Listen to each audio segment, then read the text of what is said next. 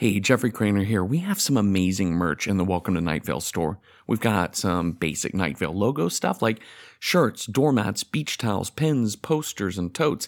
And that's a fun way to tell the world, hey, I like the show and I want you to know about it. But we also have so much more than just logoed items. We've got quote shirts that have some of your favorite Night Vale sensibilities, like pain is just pain entering the body, all tattoos are temporary tattoos, kill your double, and anything is a pinata if you hit it hard enough. There's also beautiful and disturbing blankets designed by Jessica Hayworth, a Khoshekh plushie, mugs, sticker packs, Big Rico's aprons, hoodies, jigsaw puzzles, spider wolves, baseball caps, Night Vale collars for dogs, bandanas for humans. We even have a challenge coin now, and of course, shorts that say creepy on the butt. Because butts can be creepy, and we should celebrate that. You can get Night Vale merch at welcometonightvale.com. Click on store. That's welcometonightvale.com. Click on store, and hey, thanks. This episode is brought to you by Progressive Insurance. Whether you love true crime or comedy, celebrity interviews or news, you call the shots on what's in your podcast queue. And guess what? Now you can call them on your auto insurance too with the Name Your Price tool from Progressive. It works just the way it sounds. You tell Progressive how much you want to pay for car insurance, and they'll show you coverage options that fit your budget. Get your quote today at progressive.com to join the over 28 million drivers who trust Progressive. Progressive Casualty Insurance Company and affiliates price and coverage match limited by state law. Let's have a heart to heart. It'll be quick. I don't think I'm supposed to have it outside my body for too long. Welcome to Night Vale.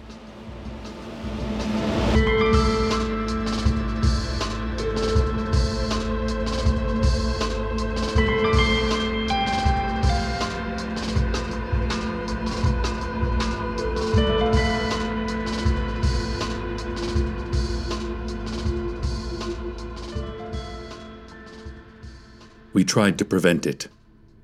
We tried to avoid it. We tried to deny it, to pretend that if we did nothing, maybe it would pass us by. But unfortunately, for the first time in five years, Valentine's Day has happened again. I know that all of us survivors must be rattled, barely hanging on, gaping up at the sun and disbelieving the light. But know that you are not alone. We are all survivors, and Valentine's Day is behind us. What choice have we but to try to put our world back together to move on from here? What choice have we but the continuance of time? Time which is simultaneously merciful and without mercy, driving the bad toward us, but also sweeping it safely away into the past. Valentine's Day is over. Now, the recovery begins. But first, the news. The sun has risen. Now, this might not seem like news to you. Oh, it does that every day, you tell me. It will do it tomorrow, and the day after that, and the day after that, you pedantically lecture. But think about what a miracle that is. That this cosmic object without which there is no life without which there is merely barren rock floating in a great nothing, that the sun returns to us day after day like a dependable mother coming home from work. In the journalism business, there is a lot of focus on the negative and the rare. Take, for instance, um, airplanes. We report on even the most minor of mishaps that occur in commercial flight, but do not report on the thousands of successful takeoffs and landings every day.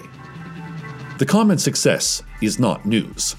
The vanishingly rare failure is. As a result, you might get the impression that flying is not safe, but that's an incomplete picture. The truth is that everything is not safe.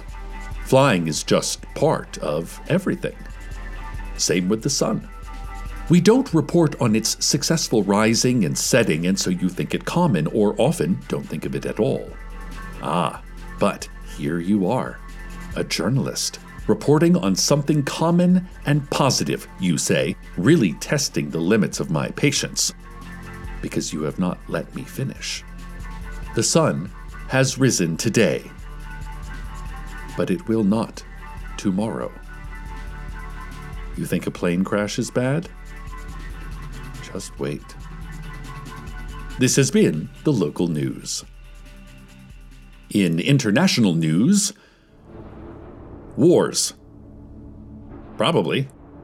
I mean, usually, right? Also, trade. Trade is very important because that is how numbers go up. And if numbers not go up, then you got wars. There are also trees, of course, internationally and nationally, but less of them than before. We like trees. This is not for the trees' sake, it's because it turns out we need trees, and so we like them before, uh, you know, we can sort of take or leave. Internationally speaking, uh, thinking on a global level now, like really big, there is politics. Politics is the art of the possible. I'm sorry, I misread. Politics is the art of explaining why nothing is possible, even though almost everything is. Seems like a real messed up slogan to me, but mm, what do I know? I'm not a politician. The important thing is to think globally, but act locally. So think about, for instance, Antarctica. Cold, right? But act locally. Locally, it's pretty warm. It's hot, even. It's a desert. So go for a swim in your friend Lapita's pool while thinking about Antarctica. And that's how we'll really make a change. This has been International News. From my window, I see only destruction. Oh, and Leann Hart, who is waving at me and mouthing a big hi. Hi, Leann. I like your hatchet today. Yeah, it matches your shoes. It's very cute. But other than Leann, I see only destruction. A teetering, a crumbling, the hollow remnant of, the last remaining brick of, the empty field where once there was. This destruction exists in our hearts as well. Every loss in the physical world is reflected 10 times in the memory of everyone who bore witness to Valentine's Day. And there has been so much loss. We are each of us a hall of mirrors, exponentializing every little hurt until it overwhelms. Today is the day after the day. The Hallmark store is an absolute wreck. The Hallmark elves are trying to sweep it all up, but they look exhausted. And some of them mangled by what happened. More soon. But now, traffic. Once there was a town. It doesn't matter which town, except to those who lived there, for whom it mattered quite a lot. The town had roads and houses and three schools and two Wendy's. The two Wendy's were both on the same side of town. No one knew why. The point is that this town wasn't a special town, it was just a town, which is to say, a bunch of people, most of whom didn't know each other, living in a space that had been defined by people who had long since died. And yet, the people in this town, they felt something about their town. It wasn't pride exactly, but it wasn't an absence of pride either, more like a sense of belonging. The town was them, and they were the town. And it was arbitrary, but it was theirs. And so it mattered to them, because in the grand scale, not much belonged to them.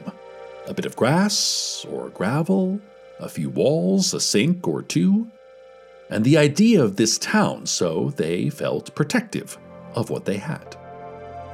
Eventually, the town ended. All towns eventually will. It was not dramatic when it ended, no one even had to move. The town was swallowed by a larger city. Now it was just one neighborhood in a city with 18 schools and five Wendy's, although the Wendy's were still very close together and no one knew why. The children who lived in that town felt some loss at the change, but their children didn't, and their children's children had no idea that the town had existed. For them, they belonged to the city, and the city belonged to them. It was arbitrary, but it was theirs. and so it mattered to them. This has been Traffic. And now, our daily audio puzzle. As usual, you have six attempts to guess a five letter word. I'll tell you what letters aren't in it. There is no B, V, D, A, E, I, F, C, ellipses, or umlauts. To the disappointment of your insufferable writer friends, there is no M dash. None of the wingding characters are there, nor any of the ancient Nordic runes. There is the Egyptian hieroglyph that's a detailed portrait of a pin tailed duck. It is in position 5, so think about words that end with a little duck picture. There is no O. There is a U, but it's not in the word, it's just nearby. The sixth letter is Y, but it is both silent and invisible. As a hint, the meaning of the word is grandly but foolishly, as in the style of a 16th century jester. Okay, you have six guesses. Good luck. This has been your daily audio puzzle. The City Council has declared a state of emergency from a beach resort in Bermuda, which is where it says they should go in the Night Vale emergency plans. See, they shrieked. It's written right here. In the event of a catastrophe, the city council must immediately go to a really nice, like at least four star resort in Bermuda. I pointed out that they were the ones who wrote those plans, but I was shouted down by their many voices. The only council member that stayed was, of course, the intrepid Tamika Flynn, who managed the blood donation program for the injured. She did this by repeatedly stabbing vicious librarians with a harpoon while they tried to wrap their tendrils and toothy jaws around her. Then collecting that blood and handing it out in little Ziploc bags marked Fresh Blood with a smiley face. She really is so considerate. Fortunately, it appears that Carlos and Esteban were totally safe from Valentine's. Carlos is more of a St. Patrick's Day guy, and Esteban is, you know, a four year old. As for me, I did what every Night Vale citizen is taught to do in the event of Valentine's Day. I ducked and covered, held on tight to the nearest table leg, and screamed, Oh no, oh help, oh please, over and over until it seemed like things had settled down. And now a word from our sponsors. Today's broadcast is brought to you. It was given you did nothing to receive it, and yet, here it is. Do you ever think about what was required for this broadcast to reach you? Um, not just my hard work, nor the work of my producers, nor of station management, whatever it is they do inside the caverns they've dug beneath their office, nor of the interns who sacrifice time and other things to the cause of your momentary diversion. No, it is also the labor of the steelworkers who made the girders for our tower, the engineers and day workers who constructed it, the electricians who made it sing with radio waves. All of these people brought this broadcast to you. Do you feel grateful? Do you often feel grateful? Today's broadcast is brought to you. Think on that. This has been a word from our sponsors. Wreckage upon wreckage. We walk through a street strewn with boxes of chocolates and red crepe and shattered buildings. Asphalt buckled under the seismic expression of yearning hearts. Each of us has been affected in our own way. Jackie Fierro says that her pawn shop has been inundated with teddy bears, and she doesn't think she'll ever be able to sell enough of them to find the structure of her shop again. It's buried under a good four miles of them, she sighed leaning back on the hood of her 2007 Ford F 150. Sarah Sultan, president of the Night Vale Community College, who is a fist sized river rock, says that she suffered severe injuries during the disaster and cannot heal because she is a fist sized river rock, and so has no healing capabilities. My niece Janice said that the Registry of Middle School Crushes, which she keeps on her desk, no longer afraid of its secrets, but enjoying it as a memento of adventures past. Anyway, she said that the registry burst into flames, and she only prevented my sister's house from burning as well by grabbing the registry with her bare hands and hurling it out the window. In the process, her hands were burnt quite badly, and she is being attended to at Night Vale Hospital. They tell me she should make a full recovery soon. Also, she accidentally threw the registry out of her window and right into her neighbor's window, burning down their house. Ah. Well. Pobody's nerfect. What are we to do? The day after the day. What else is there but to exist and to observe the weather.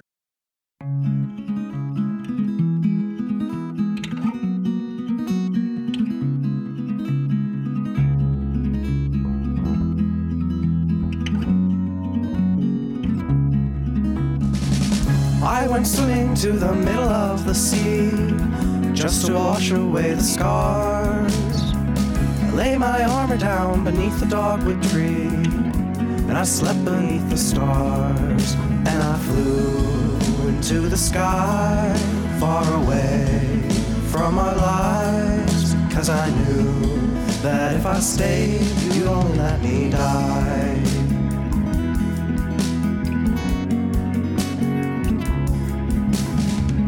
From your cherry lips, you wished me to be well. You told me stories of my soul and when the demons came and dragged me down to hell, you left me strung upon the pole. And I fell into the night, far away from your light. Because I knew that if I stayed, you'd only let me die.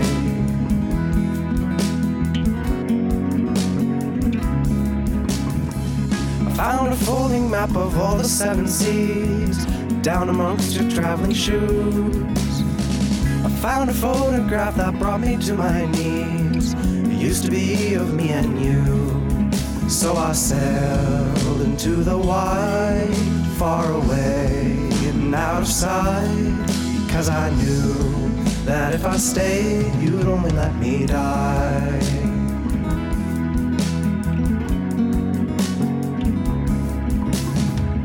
So I went swimming to the middle of the sea with nothing left for me on land.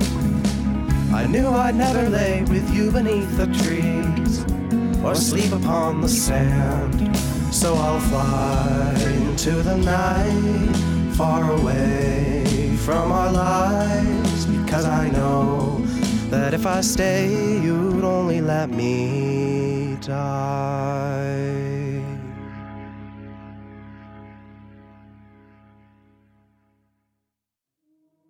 The day after Valentine's, we woke like it was any other day. But it was not any other day. The day after Valentine's, we looked hard at everything around us because it should have been different, but it was not different. We were different. The day after Valentine's, I went to the Ralphs and bought four oranges and a box of cereal. Just that. Just four oranges, just a box of cereal and it felt the same, but it felt so different, and I struggled to put into words my own experience. There is a gulf shaped by trauma that is invisible even to the sufferer. We do not see the crevasse even as we fall into it. The day after Valentine's, I ate a picnic in Grove Park with Carlos and Esteban, and Dana Cardinal and Pamela Winchell. Carlos ate little, he said he wasn't hungry. Dana ate her fill, but said it didn't taste like much. Everything seems a little duller today, she said. Not quite itself. But everything was the same. It was Dana that was different. Pamela Winchell expounded for several minutes on the meaning of emergency. It was a coping mechanism, and it comforted her. Esteban rolled around in the grass and giggled. Any lasting effects from Valentine's Day were buried in him and would only surface later as a tremble or a habit that he would not understand. The day after Valentine's, we said, It's over. But we did not believe it was over. We believed it would never be over, that we would always be living the same sad and terrifying minute, breathing the same stale air, thick with our own fear. But we are not in that moment anymore. But we were. Some part of us is, still. The day after Valentine's was a rebuilding, a recovery return to form, a back to business. Bury the bodies and stand up the fences. It's time to move on. We relentlessly devour the past and regurgitate it as the future. We are always caught in a moment that is no longer what was, but is not quite yet what will be. We live our entire lives in between, in between joys in between tragedies, in between picnics with friends. And so, the day after Valentine's, we did what we did any day. We made do. We moved on. We continued to live until we couldn't anymore. Stay tuned next for an old episode of Frasier it's the one where Frasier finds the doorway to the other Seattle in his bathroom mirror. May it bring you some comfort. And from the day after Valentine's to whatever day it is when you hear this, good night, Night Vale. Good night.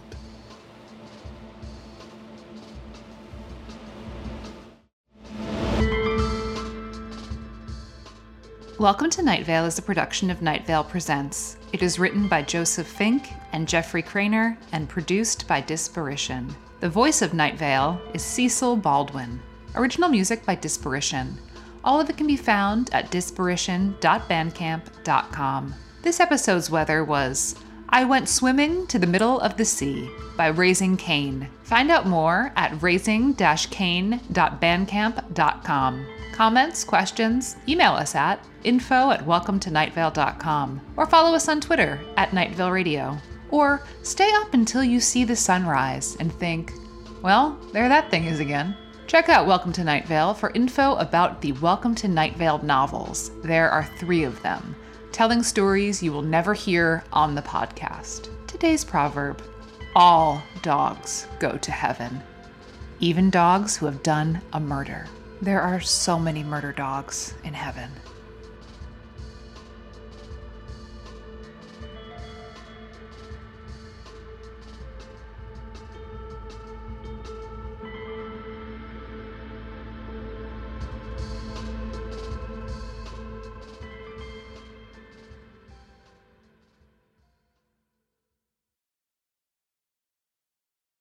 Hi, I'm Jeffrey Cranor, and I wanted to tell you about one of my other podcasts, Random Number Generator Horror Podcast Number 9. So, the thing is, my friend Cecil Baldwin, the voice of Night Vale, loves horror movies, and he's helping make the genre more approachable for me and hopefully for you too, one film at a time in a random order. Are you squeamish about horror movies? Look, I get it, and no worries. Just listen in and we'll tell you everything that happens. But do you love horror movies? Well, that's great too. Watch along with us each week. We've got nearly 200 episodes covering everything from The Shining to Leprechaun 4 in Space. I'm serious, we go in a random order. So check out Random Horror 9 wherever you get podcasts. From P